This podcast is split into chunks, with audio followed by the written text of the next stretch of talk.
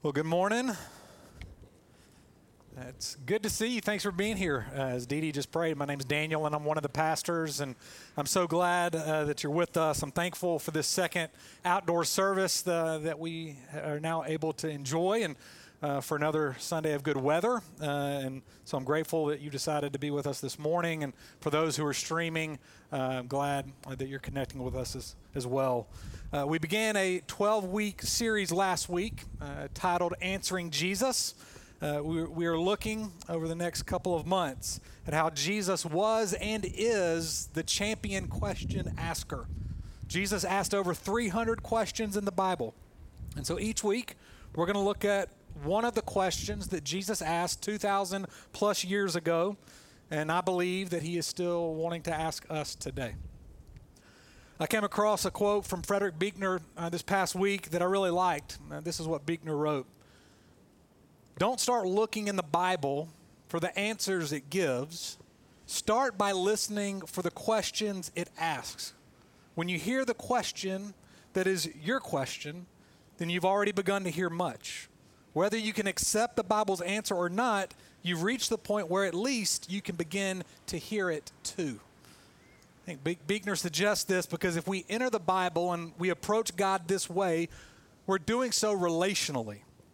Not just to find our answers or to fact check, but to truly allow the Word of God to draw us into an experience of a relationship with the living God. Last week I said that a good question has the power to open the door of our hearts, inviting us to be honest and vulnerable, leading us into real relationship. This is exactly why Jesus asked questions in the four Gospels. He's engaging relationally in order to open the heart up to be honest, so that being in relationship with Jesus, we might understand more about ourselves, more about our need for God, and more about the true nature of God's kingdom. This morning, the question that Jesus asked the disciples and that he's asking us is why are you so afraid? Why are you so afraid? If you're able, I'm going to ask you to stand as we give attention to God's word. And we're going to read from the Gospel of Mark, chapter 4, verses 35 to 41. This is God's word to us this morning. On that day, when evening had come, he said to them, Let us go across to the other side. And leaving the crowd, they took him with them in the boat just as he was. And other boats were with him.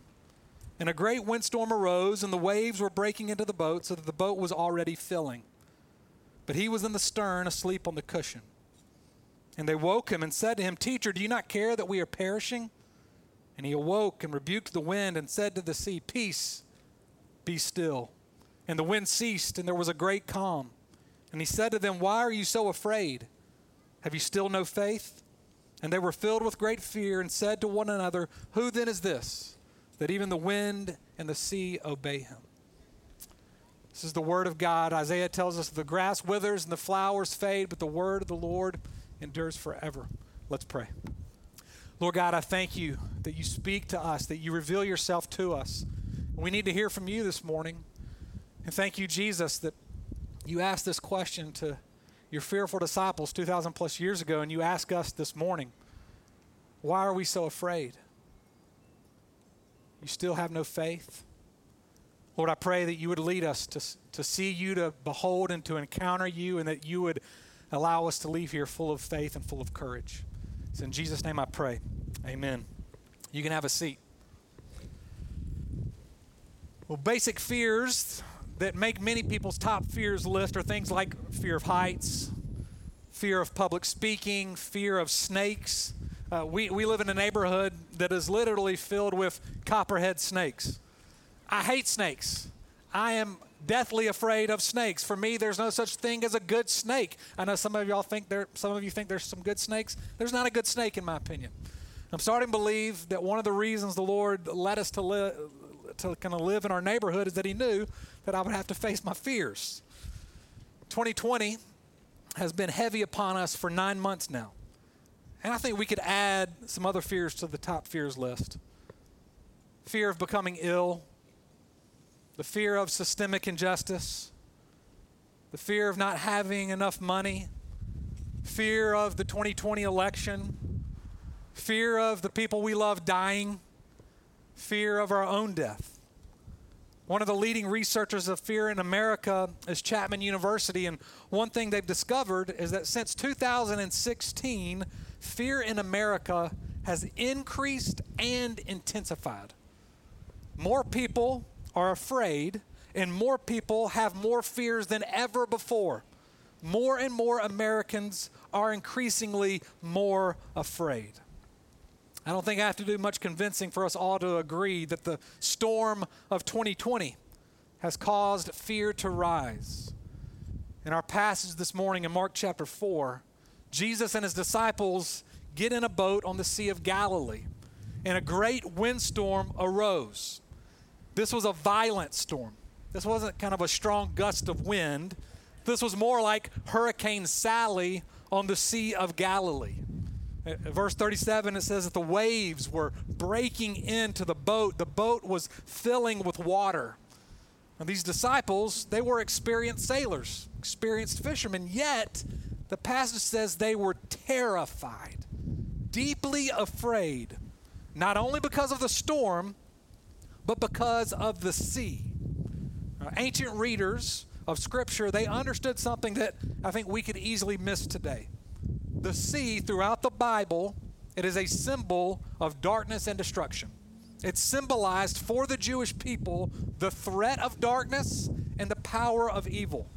In Genesis chapter 1, before God created, the world was a watery chaos. In the book of Daniel, the sea is where the monsters come from in John's apocalyptic vision of God's complete and restored kingdom in the book of Revelation, it is a kingdom where there will no longer be any sea. N.T. Wright wrote that the sea came to symbolize the, the dark power of evil threatening to destroy God's good creation, God's people, God's purposes. The sea was a mysterious dark force, unpredictable which one could not tell what was coming out of it. This is why the disciples are so afraid. This inability to see, therefore, an unpredictability. Right? Many children and many adults are afraid of the dark. Right? My two oldest children, they prefer some type of nightlight. Why? Because it helps people see what the darkness prevents from seeing. The darkness is unpredictable, it's scary.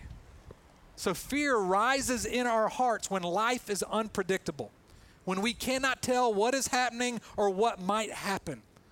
And if 2020 has taught us anything, it is that we are a people who live on the sea, not on the land. Our lives are not firm and predictable. As much as we try to manage and pretend like they are, as many resources as we might have and use, the coronavirus is not a respecter of persons. Death is not a respecter of persons. Our lives are unpredictable. As the disciples are in this storm of unpredictability and darkness, verse 38 says they wake Jesus from his sleep and they say, Teacher, do you not care that we are perishing? I mean, these men had left everything to follow Jesus, and they had seen time and time again him display his power. I mean, just before this storm, Jesus healed a paralyzed man and a man with a withered hand in Mark chapter 2 and Mark chapter 3. But now, in Mark chapter 4, in the midst of this storm, in the face of unpredictability, full of fear, we learn from them two things that are key indicators of a life lived in fear doubt and demand.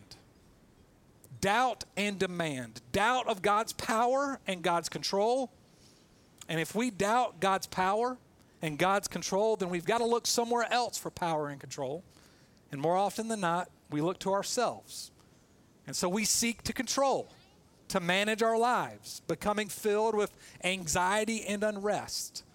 And for some of us here, it's uh, really easy at times to hide that anxiety and unrest. And so we kind of have this, what I call low grade anxiety, not on the surface, but it's constantly humming in our hearts, but maybe nobody can see it. For others of us here, it's really difficult to hide the anxiety and unrest. It's on the surface of our lives for, for people to feel and for people to see. So, no matter which one of those you are, I know that there is an enormous amount of unrest because of the unpredictability of life. Many of you are afraid what's going to happen with your jobs. Some of you are afraid that you'll be able to might not be able to pay your rent or your mortgage. Some of you are afraid for your children. Some of you are afraid at the birth of a soon to be child. Some of you are afraid about getting into grad school or not being able to save enough for retirement. Some of you are afraid you're never going to meet your husband or your wife. Some of you are afraid you're going to get sick. And this might be why some of you, unlike Jesus, who was deeply asleep in the boat, are having a hard time physically sleeping at night. And so, in the midst of this fear, we seek to manage our lives, and we believe, we believe that if we just work 50 to 60 hours a week, we'll have success at our job. We'll climb the ladder. That if we can save this amount of money, we'll, we'll experience some security. That if my children engage in these certain activities, they will be successful in life. That maybe if I just lower my standards in dating, I'll end up being able to get married. Or if I take this pill or drink one more drink, maybe I'll finally be able to experience some peace. And in the face of fear, we can doubt that God is good and that He's in control. Instead, we believe we are in control. Doubt's a key indicator of a life full of fear. The second key indicator is demand. Uh, we can respond like the disciples here in the boat God, you don't care about me? Jesus, I really appreciate you being asleep on me when I need you most. Thanks for letting me down again. Really appreciate that. And we begin to demand from God and we boss God around. Fear, it leads us to trust our own instinct, to believe that our reality is true. But here's the thing fear blinds us to see what is true reality. And here's the true reality God is in the boat. God is with us, God is in control. Look at Jesus in the midst of this hurricane. He wasn't in the bow of the boat where the water could splash him, he was tucked away in the stern. He was deep asleep.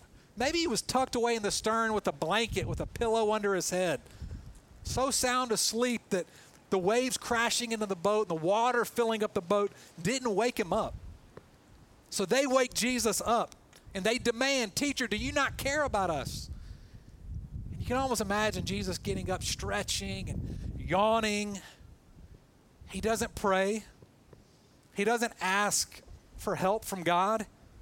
He simply speaks Peace, be still. Literally, quiet down. And the wind ceased, and there was a great calm. Hurricane Sally, it made landfall on the Gulf Coast on Wednesday and it made its way through North Carolina. And most of you know this when a storm has passed, it takes days for the waters to calm down. Jesus simply speaks two words quiet down, and the sea calmed instantly. You know who I can say quiet down to? My dog and my children. because I have a little bit of inherent authority over them. You know who listens to me when I say it? Not really either of them. my dog keeps doing what he's doing, and my children keep doing what they're doing. So much for my authority, right? Jesus says, Quiet down. And immediately the wind stopped and the sea was calm. And then Jesus asked his disciples, Why are you so afraid? Have you still no faith? And then look at verse 41. It says, They were filled with great fear and they said, Who is this? That even the wind and the sea obey him. The lights finally go off for the disciples. This is Jesus. He's not only able to display power, but this is Jesus who's now claiming divine power. They're acquainted with the Old Testament. They know that only God is able to still the sea. They know Psalm 29 that the Lord sits enthroned above the flood. This is Jesus, God in the flesh. God is in the boat.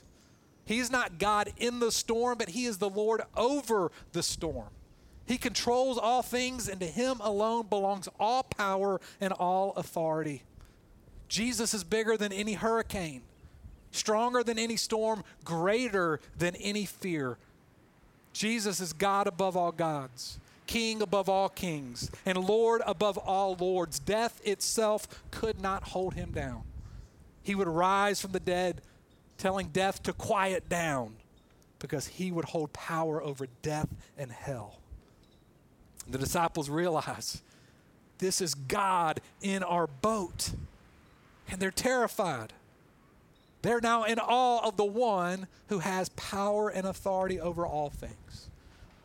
Listen, here's what I want you to hear, if anything, this morning. The moral of this story is not let's hope all storms go away, because they will not. We live on the sea, not on land. And it's not figure out your own strategy to make your fears go away. Let's manage our life as best we can. The invitation that Jesus offers in this question, why are you so afraid, is one of relationship with the one who holds all power and is in control over all things. And he's asking you to be honest about your fear. He's asking you to name your fears, not to act like they don't exist, but to name them. They do. All of us are human, and in our humanity, we are afraid. The real issue is where do you go with your fear? Where do you go? If fear instinctually looks to a person because we're, we're created relational to be in relationship. It's a fear we look to, to a person who can help us in the midst of our fear. That's why when my son doesn't have his nightlight on, he yells out, Mama, Dada. He's crying out specifically to someone bigger and stronger than he is when I was in third grade, my brother, who's seven years older than me, he drove me to school in his 1980 silver BMW. I'd get out of the car. I thought I was the coolest guy in the world because my brother was the coolest guy in the world. And one day, two classmates, they got mad at me. It's third grade, but this rocked my world. Uh, it was probably some playground sports fiasco, and they all of a sudden said they're going to fight me. Two guys are going to fight me, and I, I was scared. I was terrified. These guys are going to beat me up. And I was gripped with fear until my brother, who was in high school, played football and drove a, a 1980 silver BMW, rolled up. And he got out of the car, and then I was at peace because all he had to do was say, Stop. Because he was stronger and badder than anybody on that playground. He had power and authority. When the storms of life come, when the winds and the sea rage, when the unpredictable and unseen comes upon us, Jesus wants us to name our fear and then turn to Him and realize that He is the one who told death to quiet down and that He is in the boat and He is with us and we can trust Him. That no matter what happens, no matter the circumstances, Jesus is with you and He is stronger and more powerful than anything our broken and dark world might toss our way. So Jesus asked, Why are you so afraid? Why are you so afraid? Trust me, walk with me in the midst of your fear.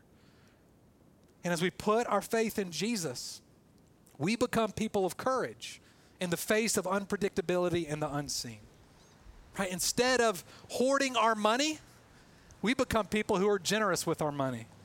Instead of making sure we get ours first, we look to make sure others gets their, get theirs. Instead of hunkering down inside our homes, we open up our homes and we invite people in. The church, especially the early church, was famous for its courage in showing hospitality to the poor and the suffering. During the, the plagues of the first century, Christians who could have fled in fear stayed in the cities and they took care of the sick and the dying, often at the cost of their own life. Let me tell you, this type of courage, it doesn't happen by denying our fear. It doesn't happen by creating a strategy to cope with our fear. Becoming courageous in the face of fear, in the midst of the storm, happens when we name our fear and we turn to Jesus and we realize God is in our boat. And hear me, church. Jesus, God with us, has promised to never leave nor forsake us. No matter what you're going through, He is with you. And God has all authority and power in heaven and on earth. Let's pray. Lord, I pray that we could name our fears.